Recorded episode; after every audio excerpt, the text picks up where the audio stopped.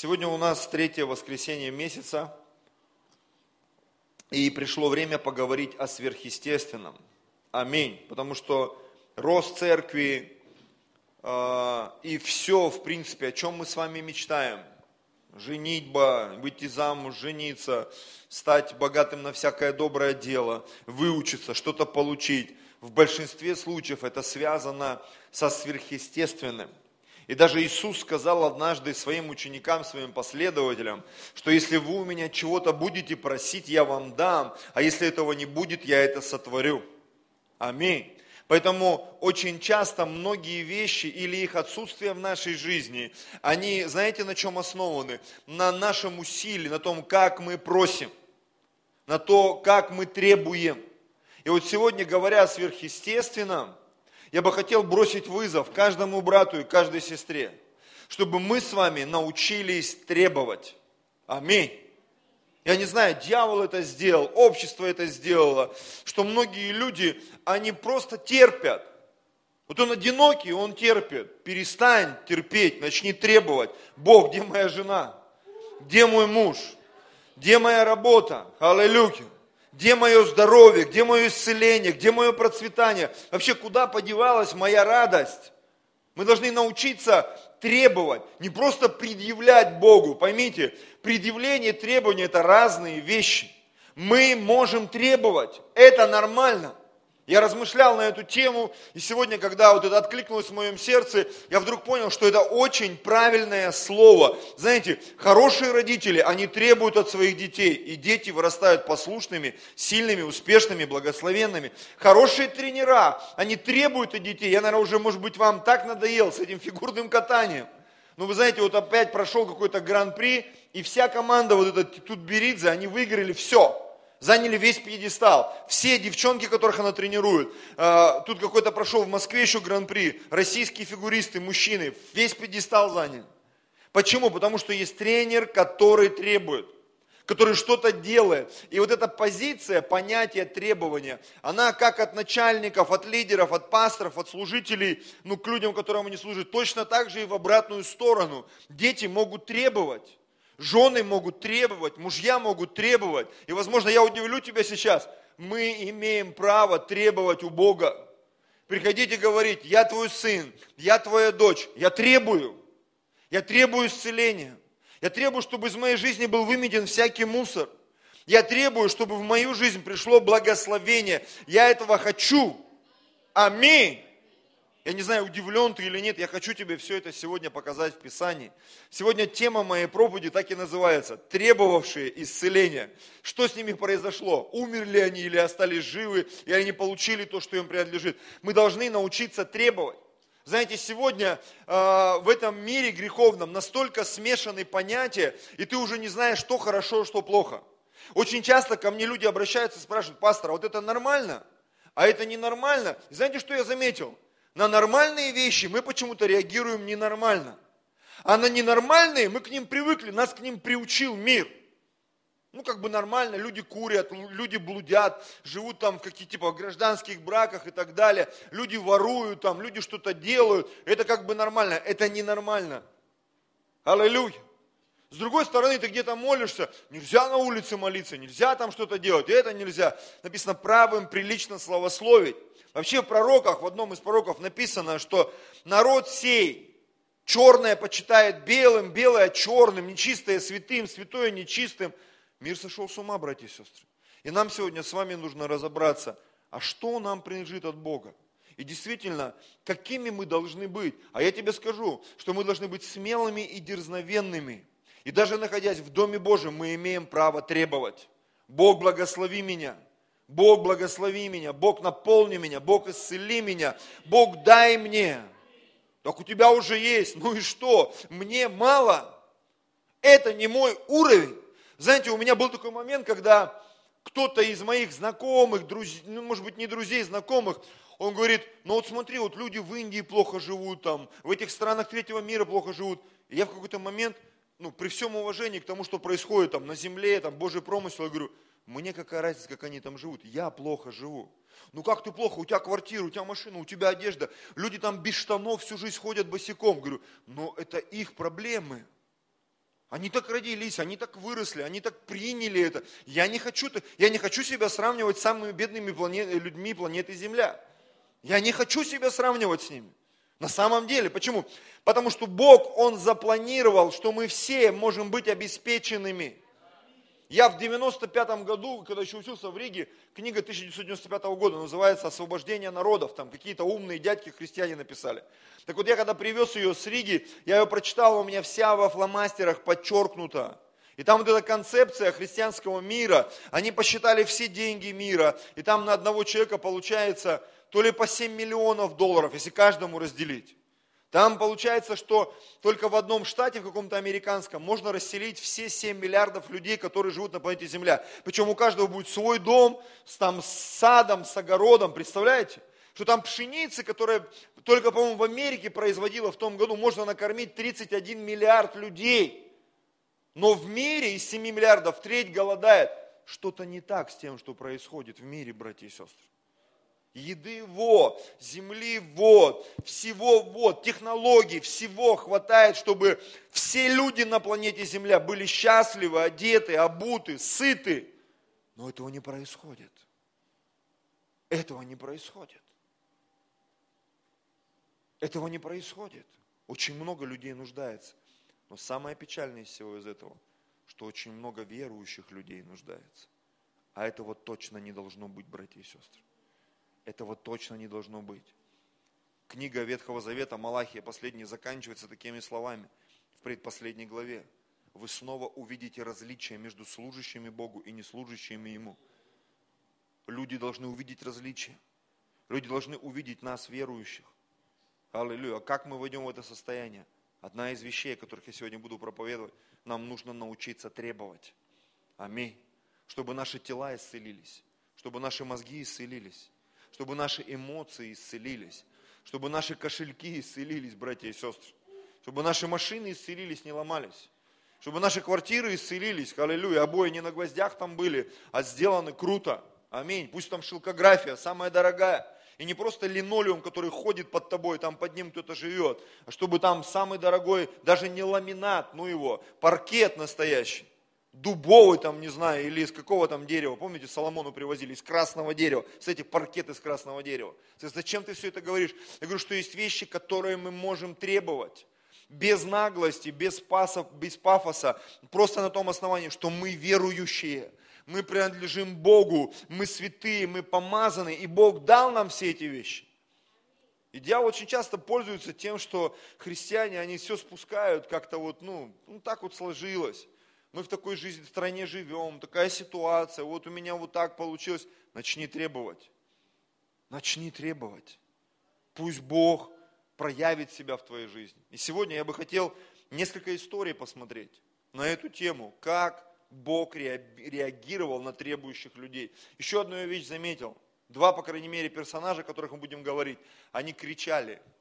То есть их требование проявлялось в том, что они кричали к Богу. Не просто, Господь, но я, я требую. Они кричали, как сумасшедшие. Знаете, вот есть дети маленькие, они так кричат иногда. Есть просят, а потом уже и просто ничего не надо, они кричат, и родители под гипнозом все это делают. Но они требуют. Вот точно так же и родители должны требовать от детей.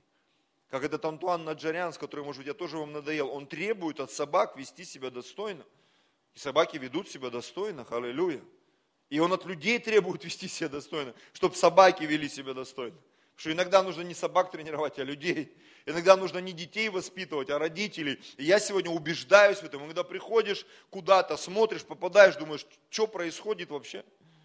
Аллилуйя, нужно требовать от родителей, чтобы они вели себя достойно. Как Джойс Майер говорила, мы, родители, должны дисциплинировать себя в том, чтобы воспитывать своих детей. Требуя от себя, требуя от Бога, требуя от этого общества. Есть люди, которые настолько требовательны, что они идут по судам, идут и добиваются очень многих вещей, чего, что очень сильно удивляет нас. Почему? Они в своем требовании не остановились. И мы, как верующие люди, мы можем требовать. Написано, Господь, написано, Господь, написано, написано. Мы требуем, потому что написано. Мы требуем, потому что Ты сказал. Луки 9 глава, 11 стих. Но народ, узнав, пошел за ним. И он, приняв их, беседовал с ними о Царстве Божьем. И такая маленькая ремарочка, такая интересная концовочка, не знаю, читал или видел ли ты это когда-нибудь. Смотрите, требовавших исцеления, а, не весь стих, что ли? Не весь стих. Вот прикол. Аллилуйя. Вторая часть всплыла. Но народ, узнав, пошел за ним. Чуть проповедь не всю не обломали. Сейчас бы услышали, что он несет вообще. Там нет такого в Библии, да. Это есть в Библии. Это есть. Он, народ узнав, пошел за ним, и он, приняв их, беседовал с ними о Царстве Божьем и требовавших исцеления, он сказал, придите во вторник после обеда, мы рассмотрим ваше предложение. Или как фарисеи говорили, «Э, в субботу не должно, приходите в другие дни исцеляться. Помните, да, такой какой-то вахтер там встал из храма, короче, в шапке первосвященника и сказал, закрыто в окошко вот в такое, приходите в другой день. У Иисуса такого не было. Требовавших исцеления Он исцелял. Аминь. Наш Бог такой. Он реагирует на наши требования. Он реагирует на наши вопли. Он реагирует на нашу веру. Когда мы требуем, когда мы требуем. Почему? Богу нравится. Вы знаете, когда мы начинаем требовать, проявляется наша вера. Аллилуйя. Когда ты в посте, ты, скажем так, расходуешь свою энергию, не пьешь ни воду, там, не ешь еду, что происходит? Мы ведь требуем. Мы отказываемся, мы объявляем голодовку. Царство Божьего, как хочешь это воспринимай. Один из вариантов, Господь, я не буду есть, пока ты не придешь. Я не буду есть, пока ты не благословишь. Я не буду есть, пока ты не помажешь. Я не буду есть, пока ты не обновишь меня в силе. Аллилуйя. Я хочу облечься в это. Поэтому я требую, поэтому пост, по сути, это требование, когда Бог начинает проявлять себя в твоей и моей жизни. И Иисус рассказал ученикам, есть род, который изгоняется постом и молитвой. Почему? Потому что в посте и молитве Бог меняет наш статус. Он что-то делает с нами. И очень часто, я не боюсь об этом говорить и повторять вновь и вновь, очень часто в посте мы делаем то, что вне поста мы сделать не можем. Просто нет сил, нет желания, нет способностей. И почему-то сверхъестественное очень часто вне поста мало происходит. Поэтому нам нужно научиться поститься. Нам нужно научиться быть в состоянии этого требования. В молитве, в посте, в слове. Э, написано, ищите и найдете, стучите и отворят, просите и дано будет вам. Что это такое, братья и сестры? Это состояние требования. Когда я ищу, я спрашиваю, подскажите, расскажите, где, Господь, где, покажи. Когда я стучу в небо с утра до вечера, молюсь, как Соломон принес тысячу всесожжений, и там на небесах, говорит, там какой-то мужик тысячу всесожжений принес, царь какой-то, очень сильно отличился.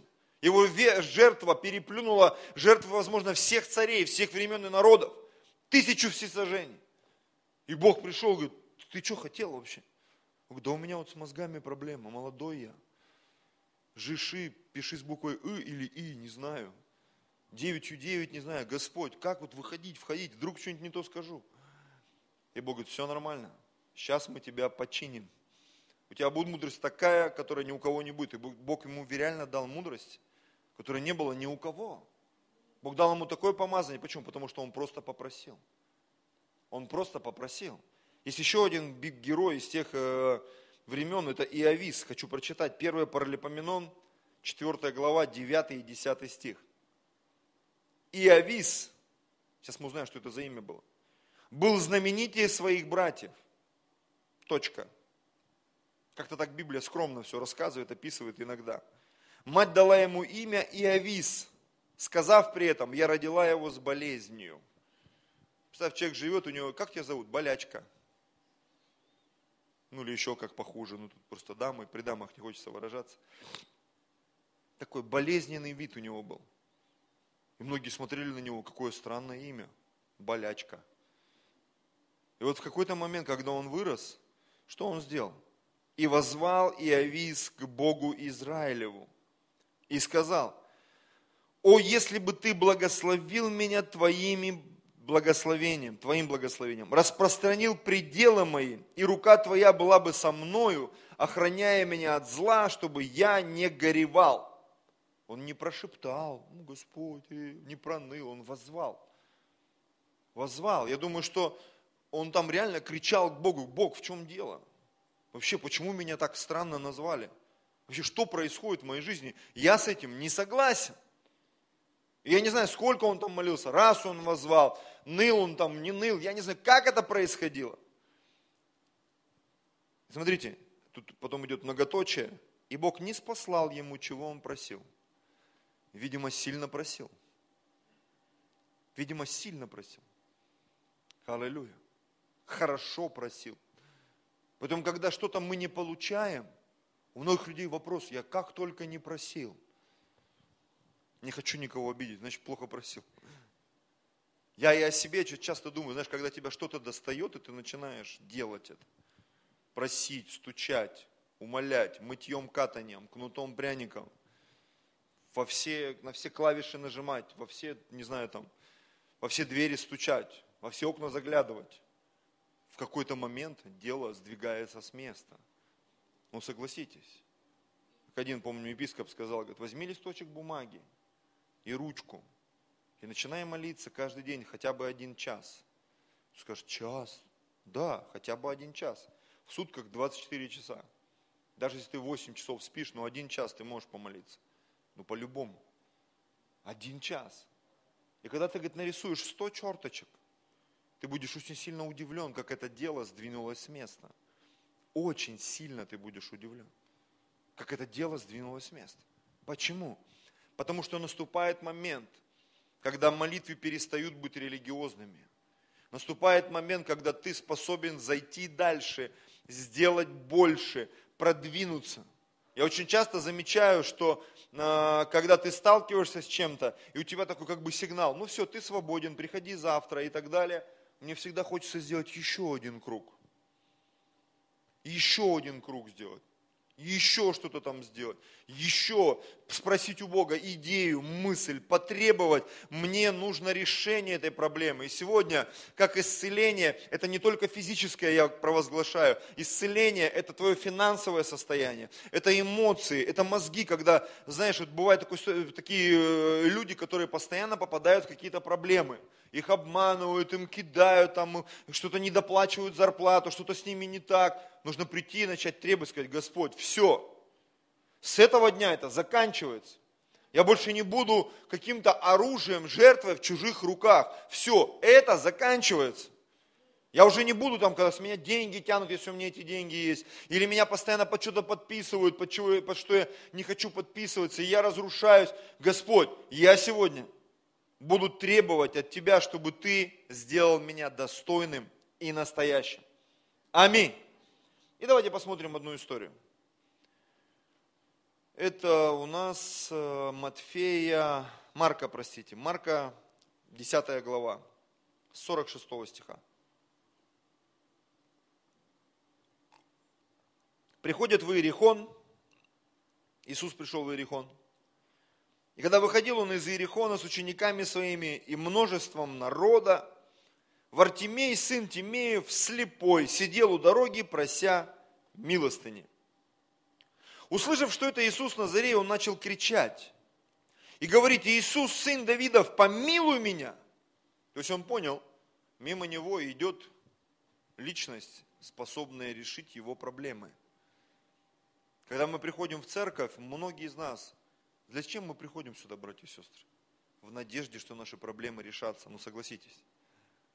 И ты приходишь сюда и начинаешь что-то просить у Бога, взывать, Иисус, помоги, Иисус, благослови. Кто-то свечечки ставит, кто-то там целует, руку священнику там, ну или там еще кое-какие там остатки святых людей, прикасается к ним. То есть как-то пытаются решить проблему. И когда проблема не решается, у людей вопрос, а что дальше делать? А что делать дальше? И самое интересное, многие следующий стих, заставляли его молчать.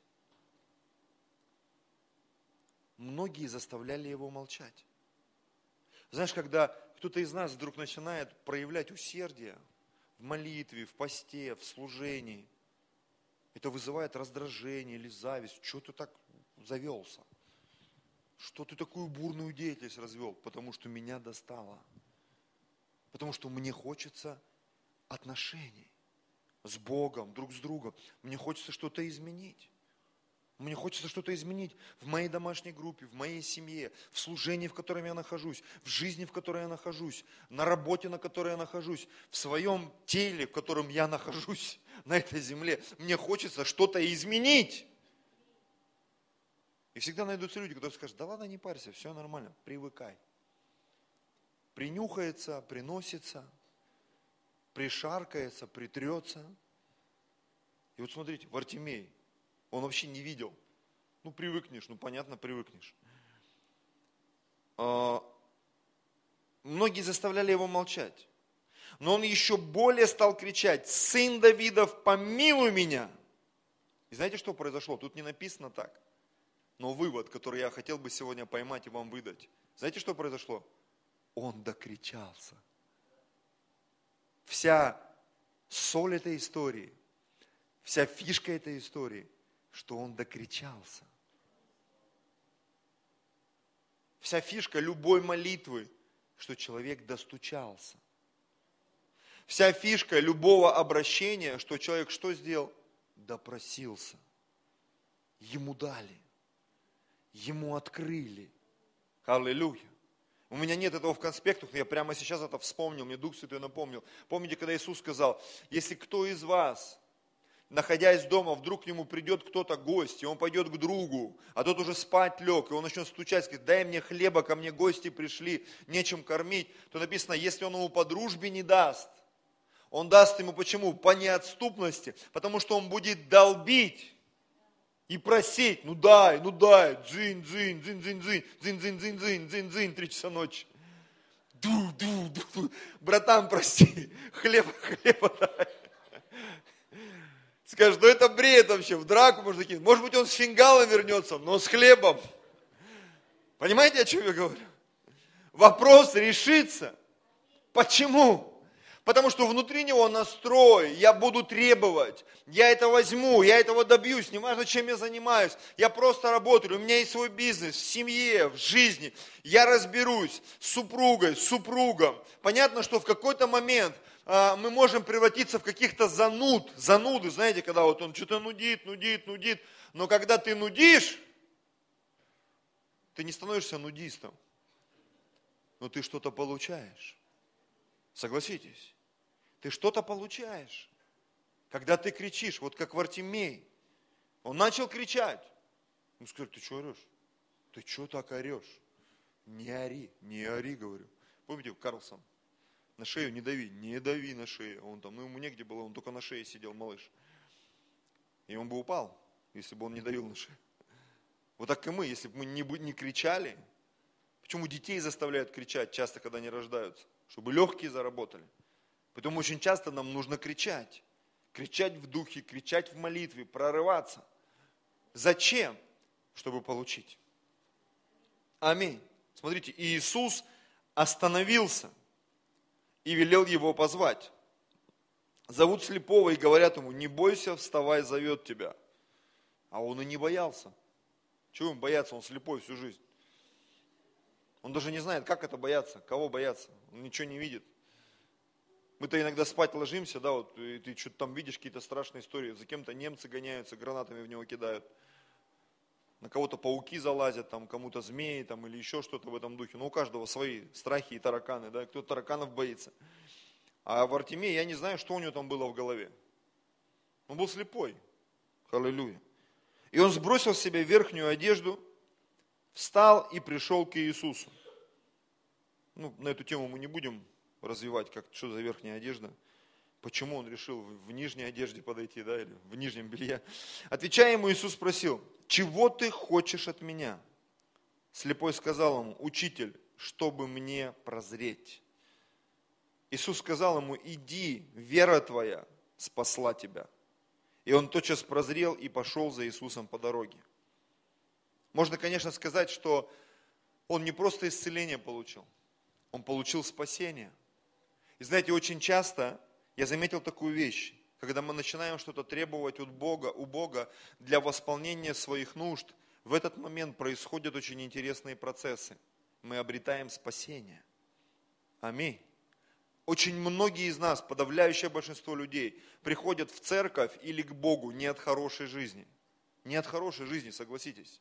Когда есть внутренние проблемы, внешние проблемы, болезни тела, болезни там, эмоционального характера, болезни мозга, там, депрессия, страх, разочарование, сомнения, финансовые болезни, когда мы экономически, мы немощны, мы бомжи, и нам нужно исцеление нашей экономики. Мы приходим к Богу, и в этом моменте, решая свои проблемы с Богом, что происходит в нашей жизни? Мы обретаем спасение. Аминь. Это то, что для Бога очень важно. Это то, что для Бога важно. И вы знаете, у меня сегодня такой вызов просто внутри меня звучит, хочется его озвучить вам, что очень часто, если человек, он не может получить там, ну не знаю, там, финансы, исцеление, вообще вопрос такой возникает, а ты спасение это хочешь получить? Потому что если я хочу получить спасение, я буду сражаться и за всю остальную жизнь. Почему? Потому что Иисус написано пришел, чтобы мы имели жизнь и имели с избытком. Зачем нам, нас спасать, чтобы мы продолжали мучиться? Это же вот Ник Вучич, посмотрите, скажешь, ну что у него руки-ноги не выросли? Ну на самом деле человек-то счастливый. Да, ему сложно, но Бог обеспечил, и даже в этом состоянии Он дал ему возможность, там, по-моему, уже трое детей у них, да, или четверо даже, прикинь, без рук, без ног. Красавец, молодец. Только успевает жена рожать. Вообще удивительно. Почему? Я не думаю, что это от, от плохой жизни у него все рождается. Он миллионер, он проповедует Евангелие да, что-то там в теле не так, и, может быть, Бог это как раз и использует, но я не думаю, что он несчастлив. Бог наполняет его жизнь, и через его жизнь он творит невероятные вещи. Я думаю, то, чего он требовал у Бога, он это получил. И сегодня для него, возможно, руки и ноги, это не настолько актуально, как то, что он имеет. Жену красавицу, детей, жизнь, в которой он нужен этому обществу. Потому что куда бы он ни приезжал, в Россию, там всегда аншлаг.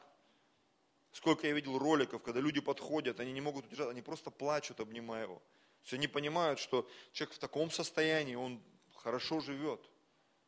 Аллилуйя.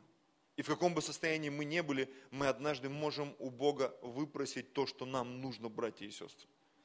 Может быть, люди со стороны, они скажут, слушай, у него вот этого нет, того нет но ты не знаешь внутреннего состояния человека. А очень часто, когда ты смотришь, думаешь, такой человек красивый, счастливый, самодостаточный, начинаешь общаться, он пустой внутри, он разрушенный внутри, потому что в какой-то момент он сдался, в какой-то момент он перестал просить, и поэтому он не получил. Следующая история. Давайте перенесемся в Евангелие от Матфея, в 15 главу. И вот женщина Хананиянка, 15 глава с 22 стиха. И вот женщина Хананиянка, выйдя из тех мест, кричала ему, «Помилуй меня, Господи, сын Давидов, дочь моя жестоко беснуется».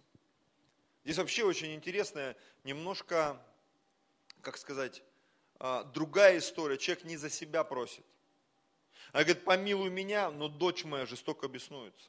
То есть она ходатайствовала за свою дочь. Когда мы начинаем просить за кого-то, за свою семью, за своих детей, за своих родных и близких, за город, в котором мы живем, мы становимся в позицию ходатайства. В позицию ходатайства. И, возможно, Бог уже приготовил этот город разрушить, там, не знаю, людей там, там, отпустить все границы, убрать всю защиту ангелов. А ты приходишь и начинаешь просить, и начинаешь молиться. И вот смотрите, но он, но он не отвечал ей ни слова, игнор вообще. И ученики его, приступив, просили его, отпусти ее, потому что кричит за нами. Ученики немножко оглохли, видимо, уже. Она тоже кричала, как и в Артемий. Долго, упорно. А у женщин, у некоторых еще голос такой есть, знаете, вот. Я очень часто на ютубе смотрю, и вот есть очень приятный женский голос, а есть голос, вот, я не знаю, что там с громкостью сделали, как будто лягушка какая-то квакает. Такие голоса есть. Когда такой человек начинает кричать, это, это наверное, все просто. И вот я думаю, что она вот каким-то голосом кричал, который просто в какой-то момент Петр сказал, ну все, Иисус, если ты не ответишь, я ее сейчас прибью, короче. Сейчас мы ее сделаем немой, и ты, тебе придется ее исцелять. Что-нибудь ей отрежем там, не знаю, или что-нибудь сломаем, чтобы она дышать перестала. Тебе все равно, Иисус, придется к ней прикоснуться. Мы поможем ей достичь Иисуса, аллилуйя, своим способом. Аминь. Ну, это моя версия, конечно. Вы вправе ее принять или нет. Ну и, в общем, ученики говорят, кричит за нами, Господь, вмешайся. 24 стих. Он же сказал в ответ, я послан только к погибшим овцам дома Израилева. Прикинь, такой игнор вообще. Я вот сколько эту историю читаю, у меня вообще вопрос, что за прикол был? Почему Иисус так реагировал? Ведь он сто процентов знал, что он говорит, у меня есть овцы не этого двора, да, но их тоже пришел я спасти. То есть эта речь была и об израильтянах, которые не были в Иудее, и, скорее всего, и о язычниках тоже. И он тут такой игнор включил. Он ничего и не отвечал. Ученики уже подошли, а он говорит, да ну вы что, ребят, я послан только к погибшим овцам дома Израилева. Все, так и скажите ей, приходите в следующем новом году. Ну, то есть никогда. Аминь. А она, подойдя, кланялась ему и говорила, Господи, помоги мне. Мне нравятся люди такого формата. Знаешь, в какой-то момент такое ощущение, что они на себя одевают это вот состояние придурковатости. Не дослышал, его послали, а он подходит, улыбается, ему говорит, ты что приперся? А я подумал, вы меня позвали. Да не звали мы, тебе сказали, вали отсюда. А, мне послышалось, подходи ближе. Ну согласись, такое же бывает. Особенно, когда ты Евангелие проповедуешь, люди тебе всем видом показывают, иди, лесом можешь идти там или еще как-нибудь. Куда-нибудь иди вообще. Ну, что у некоторых людей прям на лице написано. А ты улыбаешься. Ну так вот, и, короче, продолжаешь им проповедовать. И у них еще больше недоумения. Что происходит? Бывало такое с вами? С нами бывало не раз. И тебе, да я, да, и он там начинает что-то за космос там или еще какие-то сектантские передачи, а ты выслушал. Да, так вот, я хочу сказать, что Иисус, он ты-дын, ты-дын, ты-дын. И в какой-то момент у людей просто уже там, как в чайнике вот это накипь. И вот она, подойдя к Иисусу, сказала, помоги мне, Иисус. Иисус на своей волне, опять же. Он же сказал ей в ответ – Нехорошо взять хлеб у детей и бросить псам. Ну согласитесь, даже сейчас это выглядит странно. Знаешь, когда люди зашли там, да, откуда-то их там привели с вокзала там, ашеры на дверях, о, вонючки приперлись там, да. О, пришел кривой, что, не видит глаз, что ли? Пришел там без глаза. Что это у тебя за культяпка висит? Ну, прикинь, так вот люди пришли, вот у кого-то там и ты к нему подходишь, начинаешь говорить, что ты так хромаешь, бросай костыли свои. Пришел тут, пахнешь медикаментами, привезли тебя на каталке. Вот прикинь, вот такая реакция, то есть реакция человека. И вот он ей выписал вот такое. Нехорошо взять хлеб у детей и бросить пса. Это слова Иисуса. Это не просто кто-то там сказал, какой-то грешник. Согласитесь, очень странная ситуация. Очень странная ситуация. Когда мы приходим в церковь, и вроде бы нам должны помочь, среагировать, и вдруг тут как-то вот не так, как мы представляли. Как Нейман, который приехал, привез там золото, серебро, одежды. Сейчас там он подарит, и там за него помолятся. А там слуга вышел, носу поковырялся, иди в речке там семь раз нырни. И у него какая речка, да у вас тут речка вонючка. Вот у нас там в Дамаске речки, а у вас тут вообще, как, вы что тут вообще несете? ему слуги говорят, послушай, а если бы он что-то там тебе сказал, сложно сделать, закопайся в землю по пояс в песке и сиди неделю, ты бы сделал? Ну, наверное, бы сделал там. Или в чан с дерьмом, да, и сидеть три дня. Ну, наверное, это бы, или там навоз, ну, знаешь, какую-нибудь гадость, мерзость. Говорит, здесь просто в речке семь раз нырни. Ну, и, видимо, он как-то взвесил, ну, в речку лучше, чем там в эту в дырку в деревянном туалете. Да, и пошел окунулся и исцелился. И написано, тело его обновилось, как тело ребенка. Вы прикинь, вот вернемся в эту историю, возможно, неприятную для слуха, для ситуации. И Иисус здесь как-то выглядит, ну согласитесь, странновато. Потому что люди, которые в мире, мы же все такие гуманисты, многие из нас, что надо добро делать, там, бедным помогать, больных исцелять. И тут Иисус откровенно женщину, которая даже не для себя просит, за дочь свою просит, он ее футболит просто, говорит, иди отдыхай, псина. Ну представьте. То есть такой накал в истории. Она сказала, ну то есть этот, этот дур состояние, да, продолжается. Почему? Человек хочет взять исцеление. Иногда мы выглядим нелепо, когда мы просим, когда мы требуем, когда мы взываем. Ну согласитесь.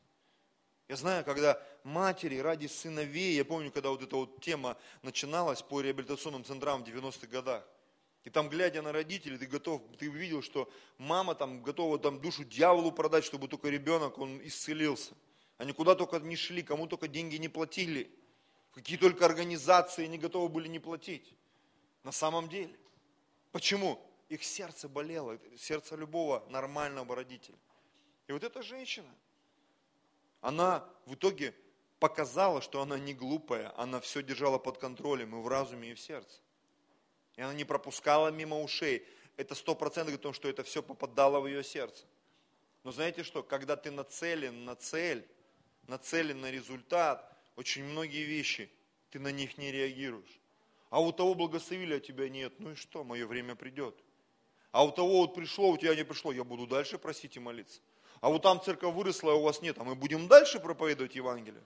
А вот у вас еще меньше людей стало, понятно, это печалит меня сильно – но мы все равно продолжаем верить. А у вас пожертвования что-то упали там в 10 раз. Ну а что делать? Надо жить дальше, двигаться. И что, ты на работу готов пойти? Ну а почему бы и не пойти? Для меня это не вопрос, братья и сестры, это не стрёмно, не западло, если такой момент настанет. Павел же шил палатки. Все нормально было.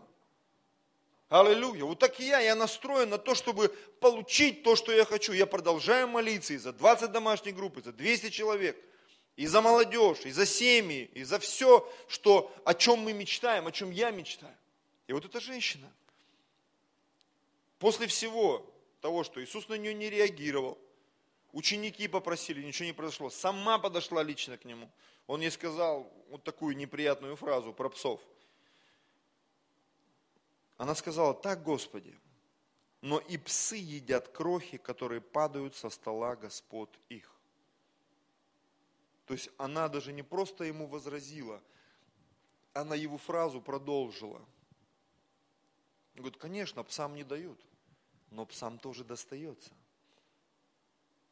Может быть, ты меня воспринимаешь как пса, но пусть даже крохи, потому что для тебя это ничто.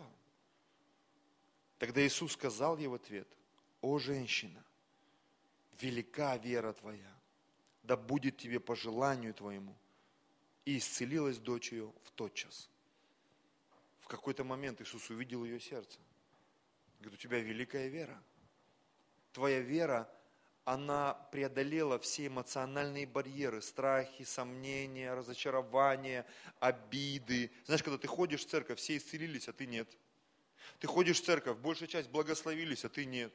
Все уже давно замужем, женаты, а ты такой, один как перст ходишь, все уже на тебя так поглядывают, что с тобой не так. Аллилуйя. И думаешь, что за дела вообще? Все придет, если ты начнешь требовать. Аминь. У всех там поперло, а ты все ходишь там и в этом, в костюме цветочка у метро. Покупайте акции, облигации, да? Скидки на, на цветы, короче. 0,7% в год. Согласись, думаешь, ну странная работа. Думаешь, что за дела вообще, Бог говорит, я тебя благословлю. Я наполню твою жизнь. Аминь. И вот эта женщина, она взяла исцеление, требовавших.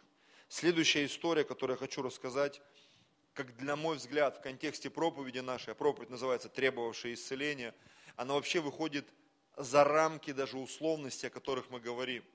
Там люди кричали, там они требовали, а эта женщина, она всех переплюнула. Она просто в наглую подошла, отодвинула всех, открыла краник, налила себе в бутылочку, никого не спросив вообще, а можно, нельзя, а где, а где билеты покупать, а кто последний в очереди. Она никого ничего не стала. Она просто тупо подошла, налила и ушла. Знаете, говорит, наглое второе счастье. Что Иисус остановился, говорит, что происходит вообще, ребята? И ему Петр говорит, ну как бы тут все толкаются. Он говорит, я, говорит, почувствовал, некто подошел, вообще даже ничего спрашивать не стал. Вот это, мне кажется, высшая форма вообще. Ты просто заходишь и говоришь, отец, я тут пришел, можно я возьму? Даже не можно, я просто взял и пошел, все, пока, увидимся. Увидимся, созвонимся. Давайте прочитаем эту историю. Это моя интерпретация, такой глубокий греческий перевод. Луки 8 глава, 43 стих. Женщина, страдавшая кровотечением 12 лет, которая, издержав на врачей все имение, ни одним не могла быть вылечена. Возможно, она приходила к врачам, стояла в очередях, тратила деньги. И в какой-то момент она запарилась все это делать и сказала, блин, все, деньги кончились, поэтому просто захожу в столовую, наедаюсь, выгонят, ну хоть пару бутеров закину. Просто беру тарелку, просто беру 8 котлет и ем. И пока все в шоке, что происходит, почему она не заплатила, наедаюсь, говорю, извините, у меня денег нет, и ухожу. Скажешь, ну это же наглость. Может быть. Но зато человек сытый, потому что даже такие моменты бывают в нашей жизни. И вот смотри, подойдя сзади, коснулась края одежды его, и тотчас течение в крови у ней остановилось. Иисус сказал, кто прикоснулся ко мне? Когда же все отрицались, Петр сказал, и бывший с ним, наставник, ты что, ты что, Иисус? Народ окружает тебя, теснит, и ты говоришь, кто прикоснулся ко мне? То есть они даже не врубились, что произошло. Но Иисус сказал, прикоснулся ко мне некто, ибо я чувствовал силу, исшедшую из меня.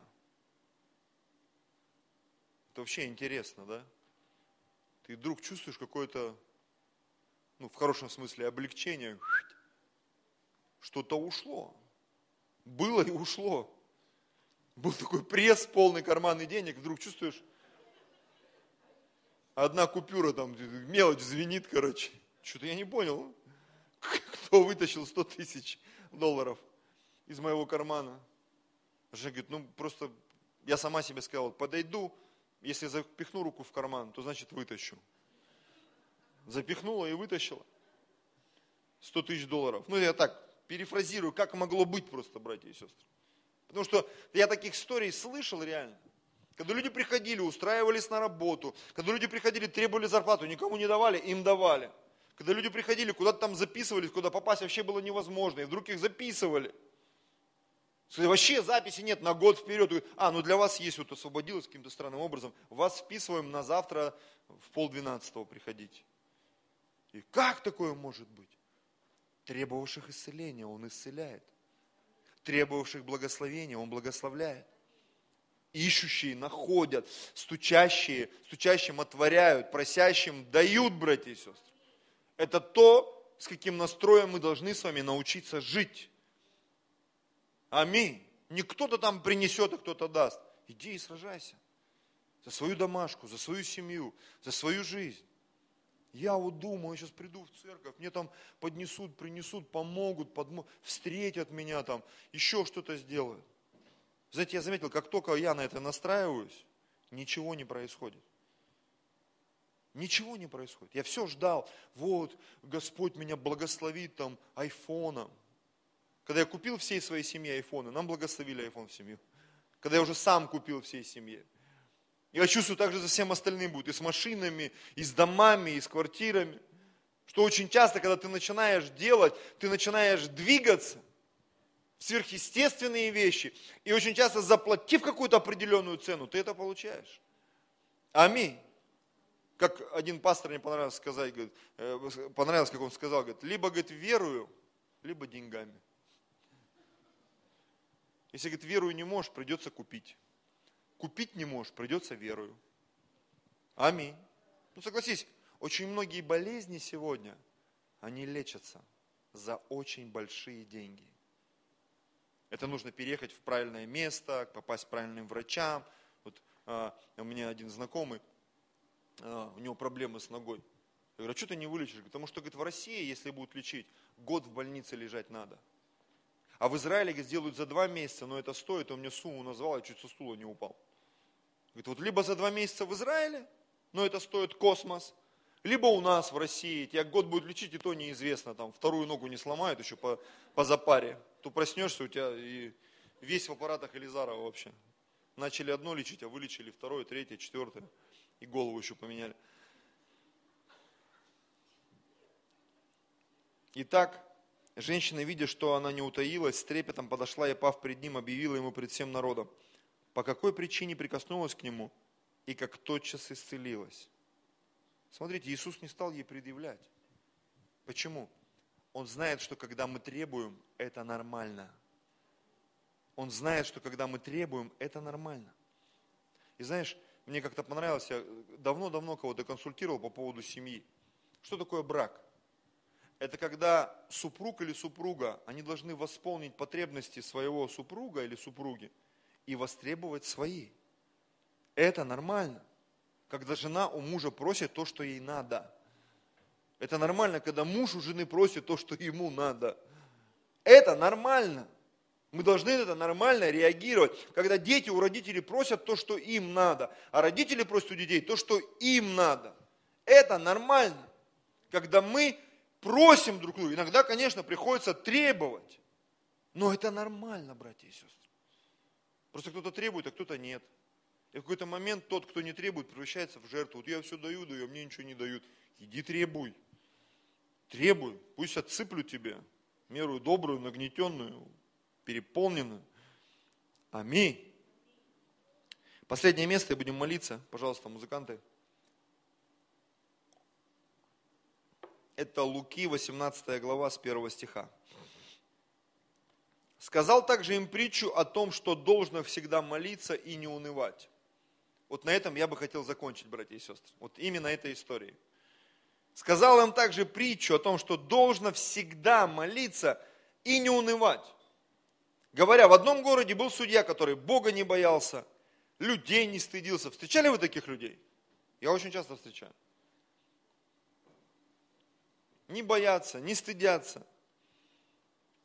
Говоря, в одном так, ага, в том же городе была одна вдова, женщина, вдова, у которой нет мужа, за нее некому заступиться.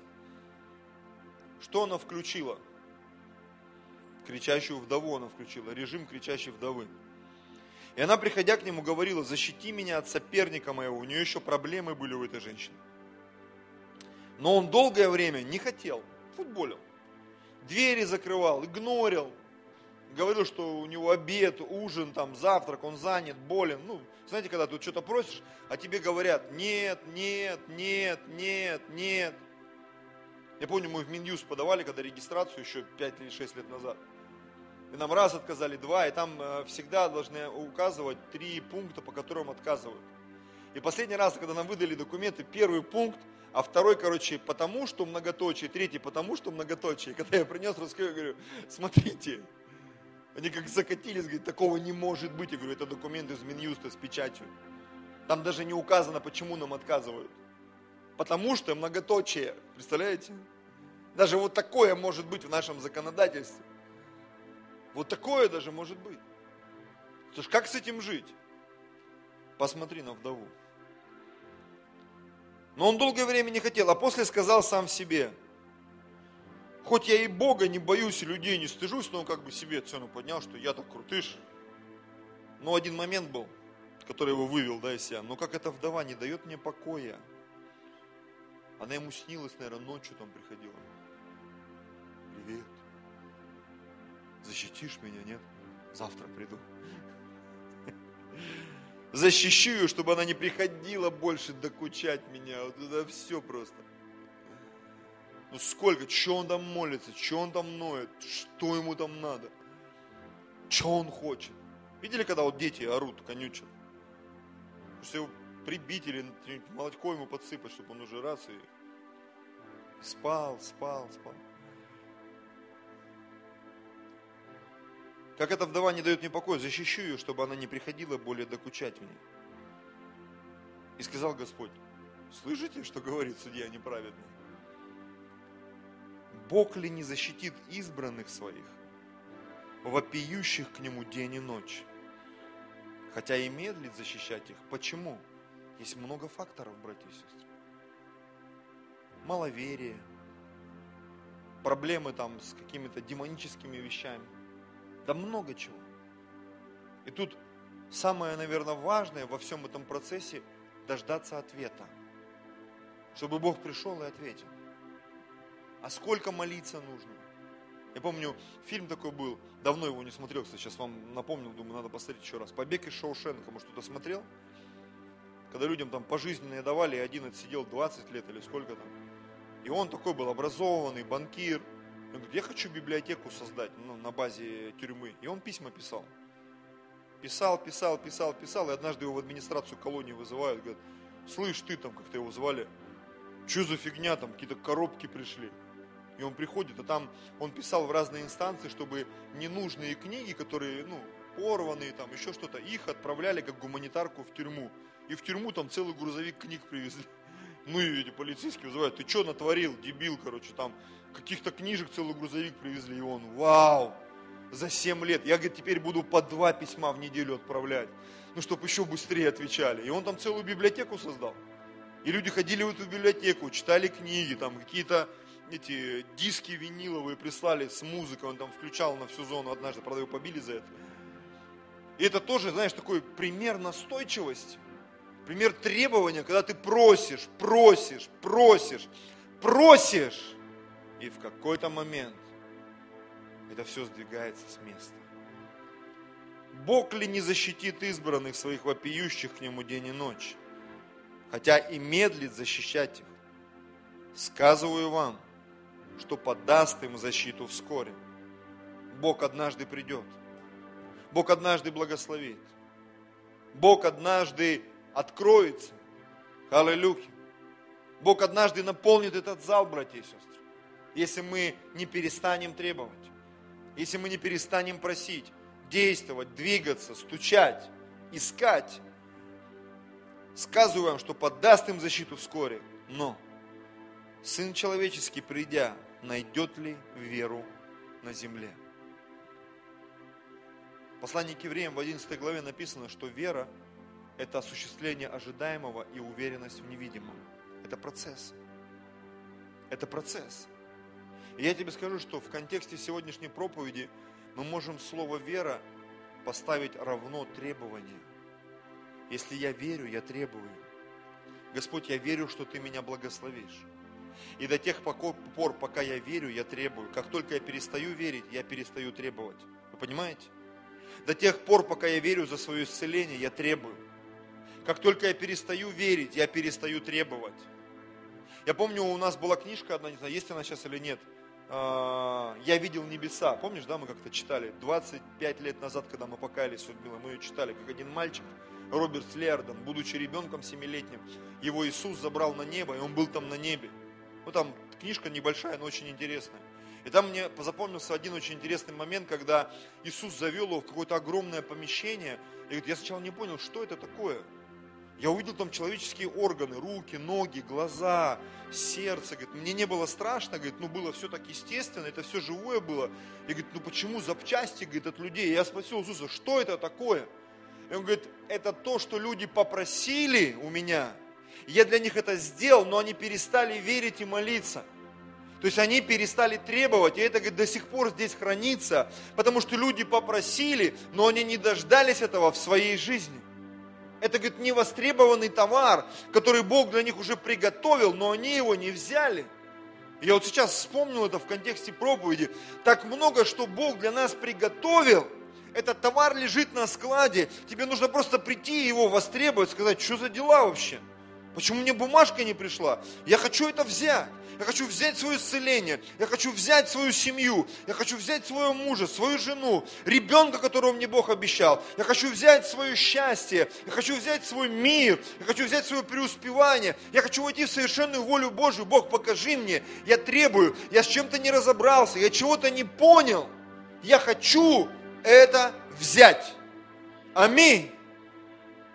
И вот Бог говорит, найдет ли веру? Потому что Бог отвечает.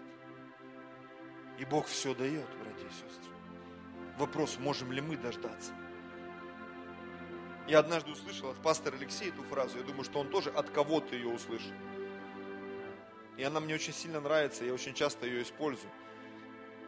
Эта фраза звучит так. Бога интересует не что ты можешь, насколько тебя хватит. Ты сможешь дождаться? Ты сможешь достучаться? Ты сможешь доплыть? Знаете, я эту неделю усиленно тренировался. Мне даже удалось скинуть почти 8 килограмм. Я в рубашку одел, аж засмеялся. Рукава ушли, тут что-то ушло, думаю, ого. Конечно, там сколько-то откатилось, 2-3 килограммчика назад, когда кушать начинаешь, все равно организм. И вот в субботу вчера я пошел на тренировку, 6 дней подряд тренировался, и я понимаю, мой организм уже, он в шоке, что происходит вообще. Почему я бегу, плыву, иду, и меня не кормят, что за фигня, короче. Я представляю, там у него вопрос большой ко мне, наверное, у организма. И вот я вчера думаю, поплыву. И я плавал там 30 бассейнов, 40, 50. И вот шестой день. И у меня в голове цифра 70. Надо проплыть 70 бассейнов. А там э, в клубе, где я хожу, там всего лишь две дорожки. И получается, плыть это почти час без остановки надо. И ты плывешь, знаешь, как будто там попадаешь в разные ситуации. Там то бабушки какие-то заплывут, вот идет, как черепахи тортилы, там их надо оплывать то какие-то странные мужики, то и норовят тебе ногой в лицо, там, брасом, то еще что-то. То есть целый квест постоянный. Вот ты пока плывешь, там люди сменяются, а ты плывешь, плывешь, плывешь. Вот я помню уже 38, 48, 58. И когда я доплыл 70 бассейнов, знаешь, я встал, думаю, вау, я все-таки доплыл. Аллилуйя. И знаешь, эмоциональное удовлетворение, организм в тонусе – и ты выходишь, ты понимаешь, что это тоже своего рода требование, когда ты бежишь, когда ты идешь, когда ты что-то делаешь и говоришь, Господь, я хочу дойти, я хочу добежать, я хочу пожертвовать, я хочу доделать. Господь, я требую у Тебя, дай мне силы, дай мне обновление, дай мне мудрости. Я хочу взять это исцеление, я хочу, чтобы моя жизнь исцелилась, чтобы мои мозги исцелились, чтобы мои эмоции исцелились. Я хочу освободиться от страхов, Господь. Я требую этого в своей жизни. И моя жизнь, мой бег, мое плавание, мои жертвы, мое действие, это требование, это моя вера как требование, чтобы ты пришел, чтобы ты благословил, чтобы это заработало во имя Иисуса Христа. И весь народ Божий да скажет, слава Господу. Давайте склоним голову свои. Драгоценный Господь,